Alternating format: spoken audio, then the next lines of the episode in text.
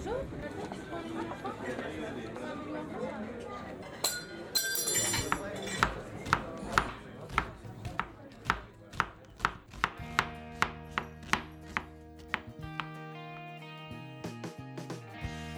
everyone, Liam here, one half of Birmingham based food podcast Breaking Bread. Really happy to have you all here with us today. Obviously, still no Carl. Carl's still out, keeping Birmingham supplied with Wi Fi and internet. I'm still flying solo, which is starting to get a little bit weird. Got a really exciting episode now today. I kind of touched on it on the intro to the last episode. So, after two weeks of kind of mulling around and sulking and thinking what we're going to do, I decided there was probably a more productive use of my time and I actually had a kind of bit of a platform where I could actually help either you sitting at home or some of our friends that we've made down the years in the industry, in the hospitality industry, and maybe try and record a few episodes that would be of some kind of use. And I'm really hoping this is one of them episodes that's going to be useful. It's with Michael Buckworth. So, Michael Buckworth is the managing director of law firm Buckworths. He's massively experienced in advising startups and high growth companies in a range of sectors, including tech and kind of digital sector and obviously the hospitality sector. For the past four years, he's been named Corporate Lawyer of the Year. You can find him spending most of his time advising clients on corporate and commercial strategy, as well as dealing with other issues facing these industries. He's best placed to kind of give us some great advice. Yeah, so we're talking with Michael today to get him to answer a few questions really about all the government grants and basically to help all you hospitality businesses specifically kind of sole traders self-employed and the kind of small limited companies with like 50 less or less employees. We did get a little bit onto the kind of bigger side of things, but only briefly, as I thought most of you listening who we're friends with are probably at the smaller end of the scale. So we try to tailor it and focus as much as that as we could. He does a great job of explaining it to somebody like me who's I'm not a businessman. I completely understood everything he, he said and He's made it crystal clear. It's just full of really helpful, practical advice. I really hope this is of some use to you, and obviously, if it is, if you could do us a favour and obviously give us a repost or a reshare and a retweet. And I want this episode to be of as much use as possible to as many people as possible. So help us get it out there. Obviously, give us five star rating on Apple Podcasts if you listen on Apple Podcasts that helps this get listened to by a lot more people as well. Yeah, I just hope it's of some use and hope you're all kind of hanging in there. We miss you. So, ladies and gentlemen, Michael Buckworth. Hey, Michael, thank you for joining us. Really appreciate it. Um, no problem at all. I normally ramble quite a lot at the beginning of a podcast, but I don't want to do that this time. As I've said, I think you'd be quite a busy fella, especially at this moment in time with everything that's going on. Yeah. And I really want to make this podcast as useful as possible to as many people as possible. So, if we could just start maybe by you introducing yourself and obviously Buckworth. Sure. Yeah. So, um, yeah, as you said, my name is Mike Buckworth. Um, I'm the founder of Buckworths. Um, and we are quite unusual uh, in terms of law firms. So we're a law firm, but we're, we're moderate and unusual because uh, we work exclusively with, with startups and growth businesses. Um, and, and, what that really means is it's it's everybody from sort of entrepreneurs who are you know thinking of setting up a business, uh, you know, you know, really almost before they get started. Um, obviously, all the way through businesses who are operating, uh, and actually all the way to the end. So when businesses get sold and and you know the the founders disappear off and do something else. Um, I guess the sweet spot for us, the bit that we we really enjoy, um, is working with the sort of the early stage companies. Um, and the reason is just because you know you get so much more access to really cool ideas and, and really enthusiastic people. Um, and I've certainly found you know this is very much sort of the fun end of uh, of being a lawyer. Um, and yeah, it's yeah, it's good fun. You could have went two roads. You would have went either entrepreneur or lawyer, and you went lawyer. Or well, it's funny. It's a good question. That so I uh, actually fell into law originally almost by accident. I um, I did uh, sort of arts, so history and geography and uh, and some language A levels um, at school, and was thinking of doing a history degree at university. Um, and then one day I woke up in the morning and had this sort of epiphany of like, oh, I should do a degree that's useful. Um, and so, as you do, ended up doing a law degree.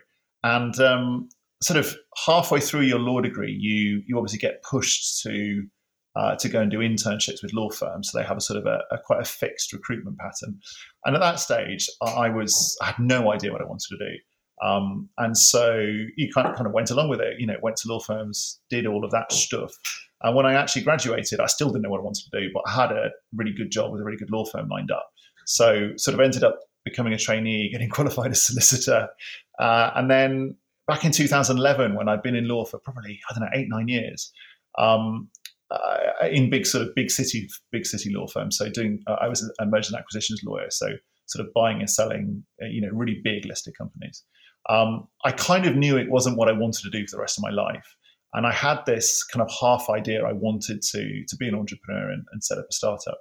Um, so I quit that job, uh, you know, did bits of stuff with startups, and realized that actually running a, a sort of a startup, particularly with what I was thinking of doing in the sort of fintech space, probably wasn't quite where my skill set sat, but that I really enjoyed the startup space. So, you know, set up this firm and, uh, and advise startups. So I guess you could call me a kind of entrepreneurial lawyer if we're being generous, maybe. Yeah, I had that feeling, to be honest. That's why I asked, uh, yeah. how long has, have you been going now or? Yeah, so the firm's been going for, God, terrifying. Um, got eight, eight and a half years now. Um, so yeah, quite a long time. It's obviously a very different place to, to when I set it up. So originally it was just me. Um, now we've got two offices, uh, main office in London, slightly smaller office up in Manchester, um, and uh, you know, I mean, uh, compared to a lot of law firms, we're quite small. Um, we got sort of 15, 16 uh, people, but you know, certainly, yeah, certainly bigger than it was when I set it up. We're talking mainly because of the current situation, the corona pandemic, and how it's affecting businesses and stuff like that. I'm guessing it's made you a busy man. It's a weird one, actually, but it, yeah, it has. Um, we're crazy busy. Uh, obviously, a lot of the transactional work that we would normally be doing at this time of year, sort of obviously the first day of the new tax year today, um, obviously a lot of that stuff is not really happening or has been postponed. But we are doing a lot of uh, sort of work helping businesses who are obviously struggling, uh, helping them access the, the various uh, relief schemes that are out there. Um, and also, ironically, doing all sorts of weird and wonderful stuff that I think clients have it's the kind of boring legal stuff you put on your to-do list. It's not massively important, but you kind of put it there and one day think you'll do it. We've got a lot of clients who are, are now doing that. So yeah, we're we're crazy busy actually. Is there a reason in particular you wanted to help uh, businesses? Because some a lot of the help you've been given, like you've you've gave some talks through Eventbrite and some bits like that. So they're not all for your clients. It was open to anybody. So was there a reason why you wanted to do that? Yeah, I mean, you know, I think for a lot of businesses, um, now is a pretty scary time, um, and I think pretty heartbreaking as well. If you know, particularly particularly younger businesses, businesses where you know they're very still much sort of founder owned and managed. Um, you know, just those people have have probably spent the last X amount of their lives um, completely dedicated on setting up their business. And now, through literally no fault of their own, they can't generate revenue, they can't trade. Um, I mean, it's pretty horrendous, I think, for everybody. Uh, and so, you know, I think part of it is just helping people understand the, the reliefs they can access and and trying to help people figure out what to do. Um, I think we realized quite quickly, just from the the sort of questions that were coming from our clients, that the schemes themselves um, are not always that easy to navigate. And I think a lot of our clients were asking a lot of the same questions. So we kind of figured that we could do, you know, various different events and that sort of thing to to help people navigate the schemes and figure out what they need to do. And in typical government fashion, they're never as clear as they really should be. yeah, although actually, um, I'd agree with you generally, but I think the government have done a really good job uh, in respect of these schemes in that the guidance they've put out is way, way better than normal uh, and actually is is relatively easy to understand. I, I, think, and I should probably say that obviously comes from a lawyer who who's you know used to reading a lot of HMRC guidance, but I, I, actually think the government has done quite a good job at, at, at, getting these schemes out there really remarkably quickly in context um, and providing sort of guidance that kind of fits together and broadly makes sense, um, or at least can be interpreted by you know lawyers and accountants on behalf of clients. Yeah, maybe maybe I'm just thinking that it was maybe they announced the reliefs, but then didn't kind of put the links up to anything until maybe a couple of days later. So there was a few days where some of the smaller business owners were thinking, "Oh, is it definitely come? How do I apply?" And yeah, but I suppose it's to be expected when they're doing legislation like this, like just off the cuff, pretty much. Yeah, I think that's right. Yeah, I, th- I, think that's right, and I think you know the government's uh, sort of, I guess, initial priority was to calm people down, make sure that people realised the government were going to help, um, and sort of get the message out there that, that they were they were stepping in where they could. Um, and I think you're right. The the guidance obviously took took additional time to come out, and presumably they have to consult with HMRC about how they do it. Um, and obviously today, as, as we're talking, um, you know, a number of the schemes are still not actually available so that people can claim against them. So the furlough scheme we'll talk about in a sec, um, that sort of online system is not yet there. Um, but I think you know the government obviously working on it, and, and it'll pop up in the near future, hopefully. So you said you wanted to help mainly because of the kind of the people who are struggling are the ones that seem to be like the middle-sized companies to the smaller to the entrepreneur and the sole trader. And as like we're not personally involved in the hospitality scene, but mm. we're very closely linked through doing this podcast, and we've become really good friends with a lot of these people who own their company but also run it like day to day. They're they're mm. on the front line cooking at the street food festivals and stuff like that and it was that was the reason where I thought I can try and do something to help here. And when I found yourself through somebody else on Twitter, and then I thought, yeah, we could we could definitely get some advice. So I'd like most of the advice kind of tonight that we'd be going through would probably be aimed at the like smaller um, limited companies that maybe have like less than 50 employees and the sole traders. Mm-hmm. A lot of them now, their staff will probably be already for, furloughed and they're probably kind of wondering now, like, what's the next kind of step? You know, um, they were probably worried about their staff more than anything, to be honest. A lot of them I spoke to were mostly worried about them. But yeah, yeah if we start by just talking about the job retention scheme. Yeah, sure. Is that a good place to start? Yeah. Yeah, I think that makes sense. So, I mean, this I think is the scheme that's received the the most attention. Um, I mean, primarily because it is I think, a scheme that's applicable to, you know, a huge number of businesses and, and is and is I suspect very helpful to a lot of people. Um, the, the, way it works essentially is it's it's designed to um, really maintain the, the, the the employment and the sort of the, the flow of salary to uh, employees whilst the COVID nineteen crisis goes on. Um, and the idea is that businesses who have employees who are not able to do any work because there's no work for them to do. So your classic example would perhaps be a restaurant. Um, that restaurant is closed by by government order. Um, all of the chefs, the waiting staff, um, you know, all of those those those people in that business simply have no work to do.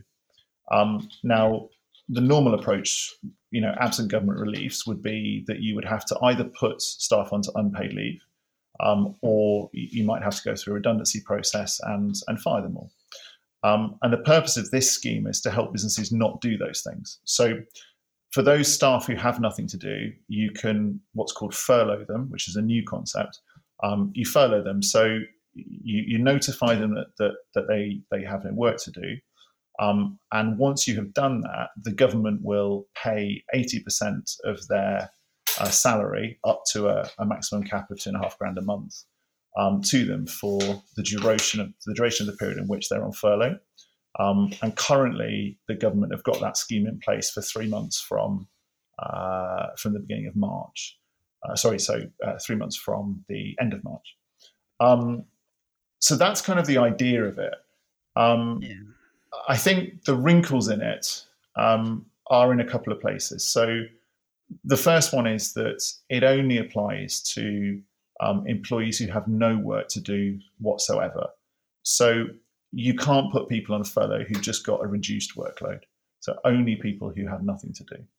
Um, yeah. And I think the second wrinkle is that it applies to employees who uh, were employed um, as at the 28th of February. So anybody who was retained uh, and taken on um, after that date isn't eligible for the scheme. So applies to most employees, but not all of them. What about a business who wants to lay off employees? Can they hmm. still do that during the, even though they've been furloughed? Yeah, they can, and I and I think the the difficulty for for businesses is um, is probably it's it's when the furlough period ends in the main. So I think a lot of uh, the the hospitality industry clients that that we are speaking to are concerned about what happens when they're allowed to start trading again, because obviously there is a sort of a setup cost. So there is an expense that they have to pay in order to reopen their businesses and, and get back up and running. Um, yeah. So for a restaurant, they have to you know they have to buy food, um, they have to get all their supplies in um, that may require them to actually pay any arrears that are due to suppliers before before they can reorder.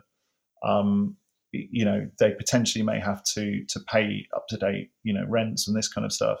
So there's a there's an actual cost of them getting up and running, and I think a lot of uh, hospitality industry businesses are concerned about how they are going to be able to open their sites, and perhaps if they got loads of them, how they're going to be able to open all of them. Um, and they're concerned that actually once they get to the end of the furlough period, they may not be able to pay the full salaries employees of employees going forwards. Um, and so what we're seeing is a lot of um, a lot of sort of uh, businesses worrying about that. And I guess the problem is if you wait until the end of the furlough period um, and then you decide that you're going to lay off uh, staff, uh, you have to pay their notice period. So you would have to pay out their contractual notice. Um, and depending on the, the length of that period, you know, potentially some businesses that's a month, potentially three months um, of, of salary they're going to have to come up with. So what a lot of businesses are doing is actually looking now at what staff, if any, they're going to have to lay off, and actually serving notice on staff that they expect to not be able to retain. And the way they're doing that is saying to them, look, we'll put you on furlough. Um, we're giving you notice today your notice will start to run whilst you're on furlough, um, and it will expire at the end of the furlough period. So it, it, gives employees an ability to sort of manage that that that notice period um, whilst people are on furlough. And I think above and beyond that, um, putting people on furlough doesn't impact on uh, the ability of employers to, you know, terminate uh, their employment. If you've got somebody who commits gross misconduct, although you know possibly difficult to imagine how they do that whilst they're on furlough. But you know you've got a reason to fire somebody. Um, you can still fire them whilst they're on furlough. That's absolutely fine. So you can change their contract. Could you make them part time or something like change their hours from full time to part time or zero? Yeah. So eh, that sort of depends on um, on what the the employment contract says. Um, for most employees uh, and most employment contracts, you won't have a, a, right to do that. And so, in that circumstance, uh, you would either need to get the consent of the employee to, to change their contractual terms, or if you're going to do it to a, a large number of employees, you would probably have to consult. Um, so, you know, employment law sits across the top of all of this, um, and employers do need to remember to com- to comply with employment law in anything that they do. Um, and I think probably if you're if you're thinking of you know significantly changing the, the terms of employment of people, um, I'd, I'd, suggest having a talk to a lawyer because if you get it wrong, you're potentially making people redundant. Um, you're potentially um, you know running into sort of unfair dismissal claims, those, those kinds of issues, which could be a lot more expensive than um, well talking to a lawyer in the first place. Yeah, definitely. So it's pretty much similar to if it wasn't kind of Corona time. It was it's just follow the same procedure basically. Yeah, I think the crucial thing is that just because of this COVID um, 19 crisis, it doesn't get you out of employment law obligations. They apply to businesses in the same way as they always would. Um, yeah. and I think that's something that you know everybody should be aware of, and, and everybody should you know should make sure they do their best to comply. We said that a lot of our listeners would be kind of directors or founders of these businesses. Can they apply for it, or yeah, they can. So um, uh, directors and officers who are uh, who are paid through PAYE, so the pay as you earn system, um, whether or not they are or they view themselves as employees or not, if they're paid through the PAYE system, um, and they were recorded on that system as of the 28th of February, um, they are able to uh, furlough themselves. Um, now, actually, interestingly, HMRC um, put out some guidance, some further guidance today um, on furloughing for uh, directors and officers to provide a bit more clarity about how that works. Um, and the reason they put that out was because uh, uh, lawyers, people like me, were worried about um, whether directors who were placed on furlough, uh, bearing in mind that people on furlough are not allowed to, to perform any work for the business, whether they would still be able to comply with their, directors' duties. Obviously, directors have ongoing duties under the Companies Act to you know, monitor and, and ensure that the company continues to, to, to, to act in a way that is compliant with the law. Um, we were concerned that that obligation may make directors ineligible for furlough. The good news is HMRC put some guidance out today, which makes it clear that that is fine. So continuing to, with directors' duties and making sure that the business is, is, is, is compliant, that's fine. It doesn't stop a director being on furlough. What they can't do is they can't get involved in revenue generation, uh, you know, marketing activities, that kind of stuff. Are, are businesses able to apply for this right now? Or is the money coming through to businesses, or does the business still continue to pay the employer as normal? Yeah. So the, the furlough scheme, uh, the the actual claim system isn't yet up and running. Um, HMRC uh, are developing that at the moment. Um, the the guidance that came out this morning suggested they expect it to be up in the next couple of weeks, um, and they expect that money uh, will be able to be paid to businesses um, at the end of April. Um, so I think that's the sort of target timeline. Um, as far as whether there's a link between the obligation to pay salary to employees and the government making the money available, uh, in legal terms, there isn't. So um, I think important point here it isn't that the government are paying the employees um, the 80% of their salary. Um, the employer has the obligation to pay the employees. Um, if employers apply for the furlough scheme, HMRC will make a payment to the employer, which they will have to pass on to the employees. Um, so you're quite you're quite right in your your suggestion. If uh, the money doesn't come through from HMRC, uh, you know, before the end of April, then there could be a sort of cash flow issue for businesses who have an obligation to pay furloughed uh, employees' salary, but don't necessarily have the cash to do it. Um, and potentially that's where some of the additional grants um, and perhaps the uh, the coronavirus loan schemes come in to help them with that sort of cash cash flow shortfall. Obviously, cash flow seems to be the most important thing at the minute. Some of the things they're going to want to know what they can and can't pay. What about businesses looking about rent? That's rent due. Do they have to pay it? Yeah. So, unfortunately, there's nothing that protects businesses really from the obligation to pay rent.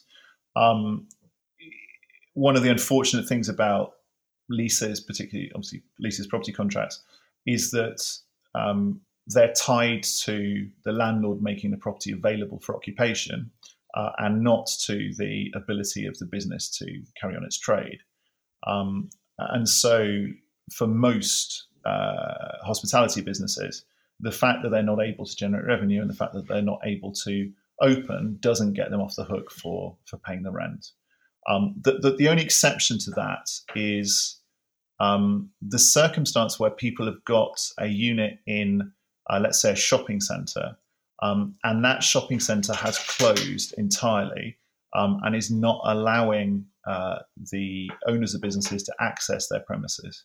Now, in that circumstance, you could argue that um, the landlord is not meeting its obligations under the lease um, by allowing what's called quiet enjoyment of the property. So basically, the ability for the tenant to use the property. Um, and you could potentially go further and argue that actually the, the lease is frustrated, um, w- which could potentially allow the tenant to, to terminate the lease. So I think that slightly niche example of that sort of shopping centre that's closed is probably the one example where people can get out of paying their rent obligations. Um, and actually, we've seen it uh, with a couple of the sort of big uh, shopping centre providers, they they haven't necessarily acknowledged that they're not entitled to charge the rent, but they have been given sort of they have been giving tenants rent rent holidays as a result. So that's kind of the legal position, which is is obviously not great. The yeah. small things that that potentially help. The the government announced, uh, I think last week or perhaps a couple of weeks ago, that they would prevent commercial landlords from uh, forfeiting leases um, as a result of tenants not paying their rent uh, during the, the current three month period, so you know March onwards. Um, now that on the surface sounds great, but the problem is that all it meant and all it means is that uh, landlords can't forfeit, so terminate leases. Um, it doesn't seem to mean that they can't pursue tenants in other ways.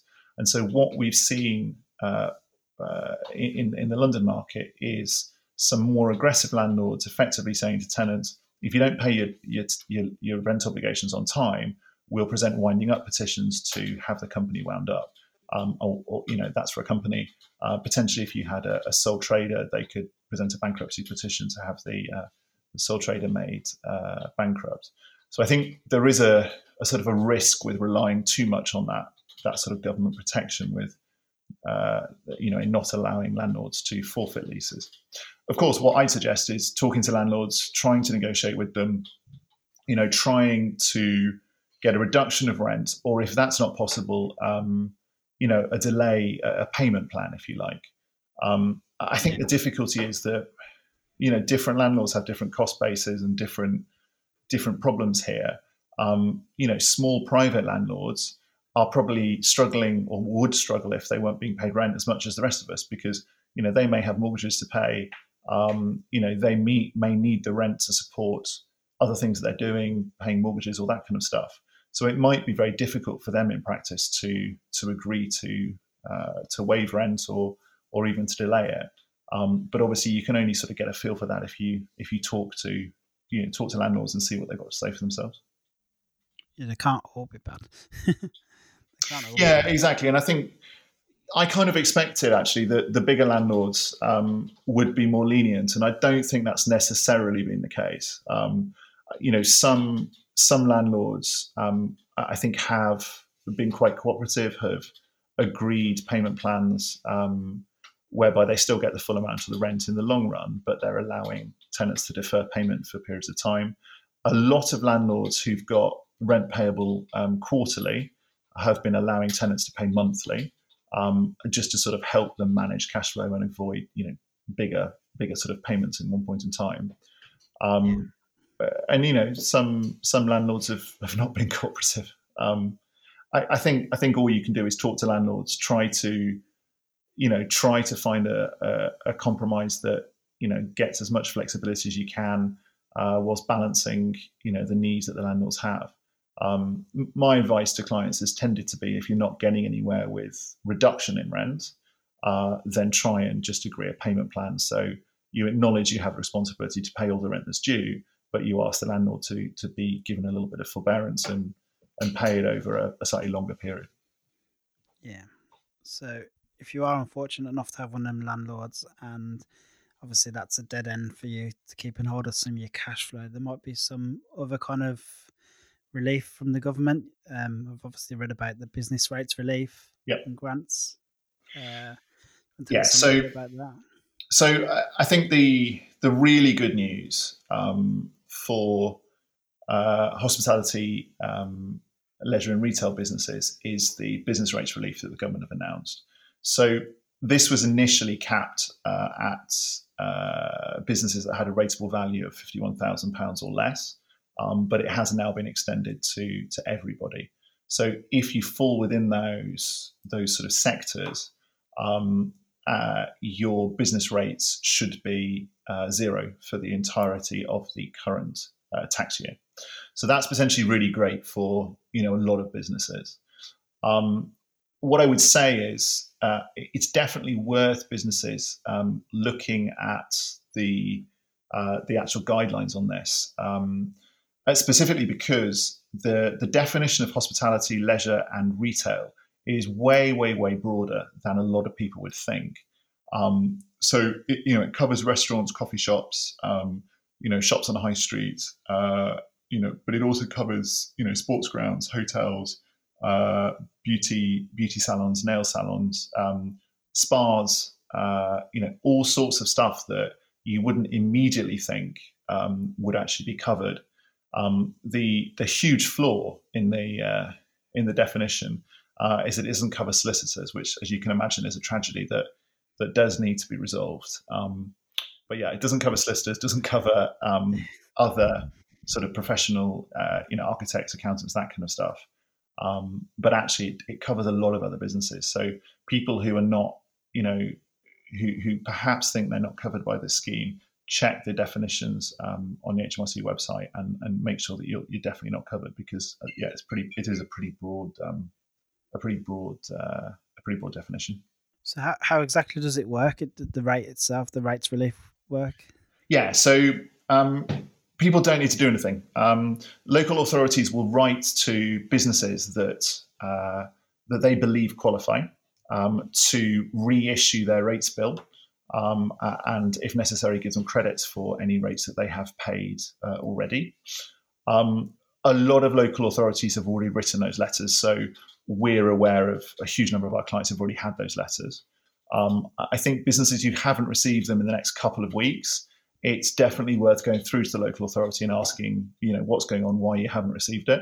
Um, it may be that they haven't uh, done anything yet. It may be they haven't realised you're eligible. So, you know, if you haven't got anything in a couple of weeks, definitely go back to the local authority. And are they taxable? Uh, it's a good question. Um, the actual rates relief itself wouldn't be taxable. But if we go just back to that furlough scheme we were talking about, the payments that um, that HMRC pay uh, for that 80% contribution, uh, that is treated as income. So um, those payments would have to be declared as income in the, uh, the, the, corporation tax returns or the, the, tax returns that people are doing um, for this tax year. Um, and potentially they'd have to pay tax on them. And the good news is that um, the normal rules around deductions. So obviously, paying salary uh, and, and, and, employment costs is a is a deductible allowance, a deductible amount. So um, you still get those deductions. But yeah, furlough scheme taxable, um, rates relief, uh, it, it's not, you're just not paying the rates. That would be a big help actually for a lot of the ones listening to this, especially. The, the only mm. thing I'm a bit nervous of, it says grant uh, that makes it sound like it's repayable.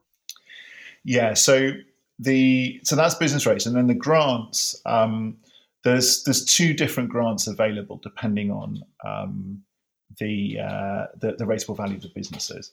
Um, and as you say, these grants are uh, slightly a slightly weird term for it. So the first thing to say is um, they're not repayable. So that is obviously great. Um, businesses don't have to repay them. They're not loans. They are, um, yeah, they're, they're, they're, non-refundable grants.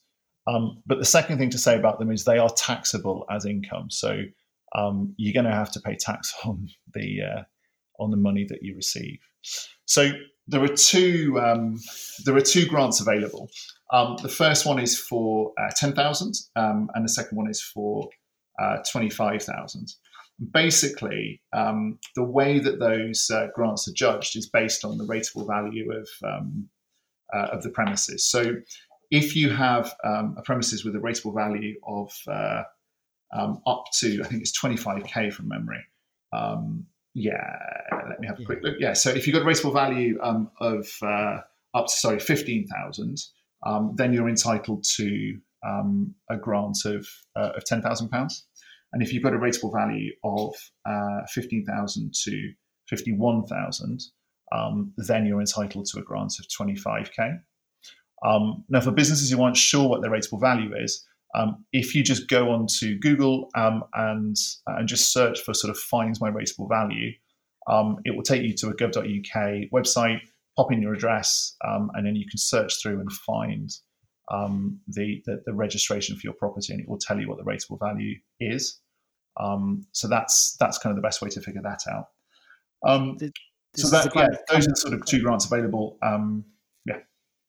This is the grant that's commonly referred to as the small business grant? So yeah, so so those are the re, what what I think are called the retail and hospitality grant schemes. There is there is then a as you say a um, a small business grant, which is um, a ten thousand pound mm-hmm. grant, and that's that's the same kind of concept, but it is slightly um, it's slightly different. So this basically applies to businesses that pay either no business rates or a small amount of business rates. Um, okay. and, and what generally that means is they're on one of the, re- the current rate relief schemes. Um, and there are effectively three different re- relief schemes. The first one is the small business rates relief scheme. That'll apply to a lot of uh, you know smaller businesses, um, you know, particularly in the retail and um, and hospitality space. There's then the rural rates relief scheme, uh, which is primarily for, as you'd imagine, uh, businesses uh, sort of operating in the countryside and doing um, rural related stuff. Um, and then finally, there's the tapered reliefs, and tapered reliefs apply to businesses that um, have rateable values that, that, that lead up to uh, up towards sort of fifteen thousand. So for those for people who fall under those three reliefs, uh, they can get that that sort of ten thousand small business rates relief uh, grants as well. And you can get them, but oh, that's good. Um, just i have got a specific question just from um, somebody who listens to the podcast and is a friend of mine. Hmm. Basically, they it's a small coffee shop that's opened up in Walsall. They occupied the business premises on the 28th of February. Uh, small, yeah, so they applied for the small business rate relief. Mm-hmm. Oh no, I forgot to notify council of mm-hmm. occupation and apply for the small business rate of relief until the 17th of March. Mm-hmm. Are they likely to be banned from claiming that uh, small business grant? I think I think there's a couple of points on it. So when when they applied shouldn't really matter. Um, I think it's a question of when they said that their occupation began. Uh, so if they basically said that, that their occupation began, you know, on 28th of February when they when they when they got involved, uh, or when they moved into the property, that should be fine. Um, as far as the so so that's the uh, that will be the position on the grant. Um, I think the best thing to do there would be to go through to the local authority, um, see if they have uh, processed the request, um, and check what date they have got down as the date of occupation. Um, if they haven't got the 28th of February, it's probably worth changing it um, uh, and, and, providing any ev- evidence required to support that position. Um, local authorities have got a little bit of wiggle room on this one, and I think probably for the grant they might argue this is a little bit of a, uh, a sort of a residual grey area. Um, but I think it's it's definitely worth pushing them um, uh, if they're not coming out with the right decision. You know, challenging it, appealing it. Um, you know, I think yeah, def- definitely worth pushing that one. Um, as far as the just the standard business rates relief are concerned, um, the 28th of February isn't a qualification date, so um, they should still be entitled to the rates relief um, if, if in any other way they they they, they qualify. Oh, brilliant! That that be some kind of comfort, I think, to them. I'll get them to kind of look into that. Covered the kind of smaller businesses, but and employers. But what about people that are self-employed? Yeah, there'll be a few of them listening as well. Yeah, so the government were perhaps a little bit slower at um, bringing out the, the schemes for self employed people. And I think the reason for that was primarily that if you think about it, the government don't have uh, as much information about self employed people as they do about, about employed people. Uh, with employed people, every single month they get a whole bunch of information through the PAYE system. For self employed, they effectively get that information once a year when, when tax returns are filed. And so, reading between the lines, I think the government were, were just struggling to figure out how they were going to, um, you know, sort of get the right information to be able to make a scheme work. Um, but the good news is they've they've introduced a scheme or they've announced a scheme that is actually conceptually relatively similar to to the furlough scheme for employees. So yeah. um, the idea is that it pays to self-employed people eighty percent of their earnings, um, again up to a monthly cap of two and a half thousand, um, and that's over the three month period from March, uh, so giving a, a, total cap of 7.5k. Um, now, slightly differently to the employee scheme, the, the, the, sums are paid in one go. So you make one claim for the whole uh, three month period. Now, the, the rules are perhaps inevitably a little bit more complicated. Um, so the scheme only applies to self employed people whose what are called trading profits. So effectively, the, the profits of their sole trader um, were either less than 50,000 um, uh, in a 2018-19 tax year, um, or if they're more than 50,000 in that tax year, on average for the 16, 17, 17, 18, and 18, 19 tax years, they were less than 50k. So effectively, if you've got earnings more than 50k um, in the 2018-19 tax year, um, then you need to look back at the average across the, the, you know the 16, 17, 17, 18, 18, 19 tax year. If you're below 50k across the average, then great, you you you can go ahead and uh, and make a claim. Um, and then the other sort of requirement here um, really relates to um, the source of uh, uh, uh, of the self-employed person's revenue. So the crucial thing is that at least half of the income that the self-employed person has must come from their self-employed uh, trading profits. And the reason is HMRC are trying to avoid a situation where uh, you have somebody who is paid a you know a salary, they have a they have a job paid through PAYE, um, they're furloughed on that, and then they start trying to claim under the self-employed scheme as well. Um, Got to do a bit of both and then claim both. exactly, exactly. Yeah. So that that's kind of the way the scheme works, and the as we said with the furlough scheme for employees, the the cutoff date for um, employees to be on the PAYE system. Uh, so for the furlough scheme, it's the 28th of February 2020. Um, so a relatively recent date. Um, the difficulty uh, for the self-employed scheme is that the cutoff date is effectively earlier.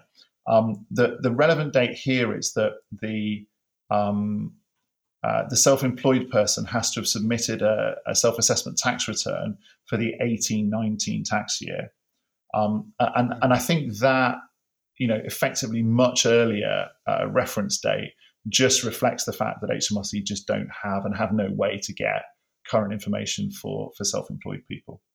Um, yeah, so the, the sort of requirements there are yeah tax return for 18-19 tax year, um, and it must be submitted in the next couple of weeks. So I think the big message to self-employed people is if you ain't done your tax return, get it in straight away, um, or you won't qualify for the scheme. I've heard they're actually are they fast tracking some of the um, some of it as well to try and get it in fast to make sure it does get in in time, or yeah, I think I. we do lots of work with accountants, and um, there are some very stressed accountants out there at the moment who have had clients who generally have uh, have been relatively chilled about filing tax returns who've suddenly popped up with panicking uh, because they need all this stuff done in the next couple of weeks to make sure they qualify for the schemes. Um, so we should all have a moment of sympathy, perhaps, for for accountants who are having to handle this one. Yeah. What happens if you've been trading less than a year? As a sole trader, I mean, the the answer the, the answer is that you you don't you don't qualify for this scheme. Um, so unfortunately, you're you're left with um, with having to apply for, for universal credit, which is um, the the newish uh, version of unemployment benefit. Um, now, the good news uh, is that the government introduced, uh, in the context of the coronavirus crisis, a, a special version of um, universal credit for uh, self-employed people, um, and that is, uh, and they, have also increased the uh, the level of award for universal credit by thousand pounds a month. So it is, um, you know, it's it's much more generous than it used to be. Um, the the problem though is that, as you can imagine, huge numbers of people are trying to apply for universal credit at the moment. Um, yeah. I read in the paper that uh, they reckon it's sort of potentially almost a million people who have tried to apply. Um, and what that means is, uh, you know, the application process is is much much slower. Um, we had a client who tried to fill in the online forms to uh, to start the qualification process and was five thousandth in the queue. Um, so it's it's difficult, I think, to to get signed up. Um, uh, and obviously, you know, once you've got signed up, you have to be interviewed and you have to speak to uh, you know, to to officials to understand, you know, what you're entitled to and, and all this kind of stuff. So I suspect what we'll see is uh, a concerted effort by government to speed that process up. Um, but I think my advice would be if you don't qualify for any of the other schemes, um, and obviously you, you know, you need um, some help, then you know, try and get that universal credit application made as soon as possible because uh, you know the, the, the, quicker you do it, the, the quicker you'll get money. It does get backdated, does it? Yeah, I believe it does. Um, yeah, I think it does. I think it's I think it's more an issue of um, just being able to get the application in and, and processed, uh, and and being able to get access to funds in a timely manner. Yeah, I suppose that's no comfort if you're struggling now, I suppose. But yeah. that's just what you have to do. If you get it in as fast as you can, that'd be for the best. Yeah. We obviously we've aimed most of this at the small and the sole trader, and but obviously there's a couple more. We might have a few listeners who are, have a big, big company, and yeah. there is a few kind of options available to them. There's some loans and mm-hmm. bits and pieces like that. So if you have time, it'd be good to go through that just just for the yeah. that are listening. And uh, you're, you're, quite right. We, we can talk about the uh, the business loan scheme, which actually is available to um, to, to, to, small businesses as well. Um, yeah, but, but sorry, I, I, yeah. I, made that assumption because mm. I'd assume most of the smaller businesses probably it wouldn't be much of an option for them. I should have said that. Yeah. I didn't make it quite clear. It's it is open to them, but it's not really. It's not a good option for them. I think I think that's right, and I, I, think the difficulty is that if you're a small business and you have got no revenue coming in or minimal revenue coming in, um, taking a loan is is is not a particularly particularly attractive solution because it's going to have to be repaid. You're just simply increasing the liabilities on your balance sheet, um, and I think to make matters worse, um, the a lot of the high street banks have not been as flexible and cooperative as perhaps I suspect the government intended. Um, so there is a lot of reports of um, banks charging quite high interest rates, um, asking for personal guarantees from directors, uh, which obviously you know makes the directors personally liable if um, if they're not if the business defaults on the loan. You know, similarly, we've heard sort of stories from clients of banks imposing relatively onerous uh, qualification criteria and asking for quite significant amounts of documentation that uh, is, is difficult for businesses to to provide in the short term. So I think I think you're right. Those those business schemes are perhaps not hugely attractive for, for smaller businesses. Um, for bigger businesses, though, potentially potentially they they are more attractive. So the um, the schemes basically uh, allow businesses to um, to borrow through loans, overdrafts, invoice finance, and asset finance um, up to five million pounds, um, and that can be repayable for up, over a period of up to six years. Um, the government have uh, sort of paid, agreed to pay um, the interest for the first twelve months, um, and also the, the, sort of arrangement fees that are that are payable to the bank in, in setting up the loans. So I think to that extent, it's it is quite attractive. Um, now, in the background, what the banks have done, uh, sorry, what the government has done through the British Business Bank is um, guarantee 80% of the uh, of the value of the loan. Um, and so you would have thought that that would reduce the risk of the borrower by 80%, but it isn't actually how it works. It actually reduces the risk of the bank. Um, and I think this is sort of one of the challenges with these scheme with, with these loans. Um, in the event that, that that the borrower can't repay, um, the bank would declare a default, and then the bank would come after the borrower. Um, and if there's a personal guarantor, they come after the personal guarantor as well. Um, they recover as much as they can from the borrower and any guarantor. Um, and then they make the claim for any excess against the government. So it doesn't really impact the risk for the borrower, uh, it impacts the risk for the bank. Um, so that I think is, for me, I don't see these loans as being hugely attractive. Um, uh, but you know, I think you're right. Bigger businesses may be more able to take on that risk and and, and better able to uh, to sort of fund it in the long term. And in fact, they might actually view uh, a 12 month interest free period as, as, as cheap borrowing and, and, and worth doing. I can't help but think that maybe businesses are going to end up having to pay for this further down the line, maybe next year or something? Do you foresee like a, a VAT increase or? I just think it's inevitable. I mean, the government are stumping up really unprecedented amounts of money. Um, and that is is coming at a time when their tax receipts are going to massively fall because businesses aren't trading. Um, and just common sense says that the government are going to have to, you know, recover that money somehow in the short to medium term. And I think logically that equals tax rises um, of some kind. Um, it is difficult, I think, to see how on earth the government can avoid tax rises, um, bearing in mind how much money is being pumped into into the economy. Um, how they do it and where the tax rises sit, uh, I, I, have no idea. But but I think tax rises are probably going to be uh, certainly in the future. Um, I think the the difficulty for the government is I see two two well two very big decisions for them. The first one is the balance between keeping the um, economy closed in order to protect the health of um, of the British population uh, and to protect the NHS and make sure that it doesn't get over uh, you know sort of um, over capacity. Um, so that sort of priority against the increasingly urgent need to get the economy up and running again.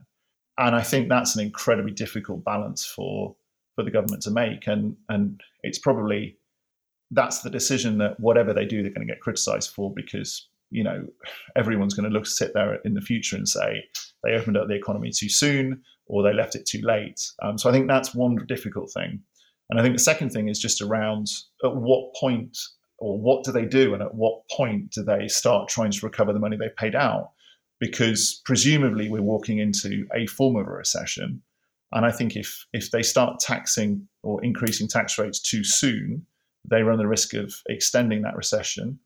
Um, if they leave it too long, then we potentially have remarkably high borrowing. So I think it's going to be interesting seeing what the government do over the next couple of years. Um, but certainly, we're going to have to pay this money back somehow. Yeah. Yeah, I got that feeling. That was more of a personal question than for anyone else. I just that's the only way I could see it going. But I don't I don't really want to finish the podcast on something so doom and gloom. To be honest, was there anything else that I think yeah. it feels like we've covered quite a lot? I think I think the sort of the the last sort of topic I would actually sort of talk about would would actually and, and potentially counterintuitively be uh, around um, raising equity investment from private investors. Um, now, it seems to me that businesses, as we said earlier, are going to need cash to sort of reopen um, and get get up and running and back to normal. Um, you know, the government have done a pretty fantastic job, I think, of providing, you know, all of these reliefs to to keep businesses alive and, and to make sure that you know employees and, and self-employed people are paid uh, whilst the economy is shut down. But I think that going forwards, it's going to be uh, quite difficult for the government to provide that sort of those cash injections to to help businesses get up and running. And to me, that's potentially where the private sector comes in and and angel investors, um, so individual investors with uh, some money to burn, um, I think there's an opportunity for them to uh, come into the market um, and help uh, small to medium sized businesses who you know need that cash flow to get up and running. Um, and certainly, what we've been saying to clients is, you know, don't leave it until you need the cash, until you want to open your doors again. Actually, get out there now, talk to people, um, try to get those conversations going uh, and try to get some investment in the door um, because that I think is going to be hugely important. And I think, you know, let's be honest, a lot of businesses who are now in trouble are businesses that are fantastic businesses. They've done really well. Um, they were profitable businesses. They were growing. Um, the only reason they're in trouble now is the, the, the coronavirus crisis, which is completely outside of their control. Um, those businesses have an awesome story to tell, and I think going to investors and talking to investors now and saying, you know, look at our history, look at what we've done. We need 50, 100, 200K to get back up and running. Let's have a talk about commercial terms. I actually think that those conversations should go quite well. Yeah, that's good. It's good advice to be a bit proactive about it now before you really need it. So, yeah. if you've you've gave plenty of really good advice and you've really helped well you've helped me understand it. I'm sure you'll help a lot of our listeners uh, understand it. If they wanted to talk more would they be would they be able to call and speak to yeah. a consultant at Buckworth or? Yeah of course. So um, absolutely. Uh, i think three ways to uh, to sort of get in contact uh, with us. Um, the first thing through the website so uh, buckworths.com um, on the website we have uh, an insight section which has got um, you know various different articles on relevant areas of law, and actually specifically an article on the um, furlough scheme and a broader article on um, on the different government schemes available um, through the sort of COVID nineteen crisis. Um, second way, uh, by all means, drop us an email. Best email address is office at buckwith.com. Um, that'll get picked up by by one of my team, and, and and you know we can we can sort of get a lawyer talking to you about any issues you've got. Um, finally, of course, if you want to give us a call and, and have a chat to somebody, um, best number is 020 um, and all of that stuff can be can be found on our website anyway. Brilliant. Yeah, I'll stick links and everything into all the show notes and onto our website and stuff like that. So cool. People have no trouble finding you. I really appreciate this, Michael. Um, no problems. Think it's been brilliant. Cool. Well, lovely to lovely to talk to you, and uh, yeah, I hope that was and useful. You. All right, Michael. Thank you. Thanks. Thanks.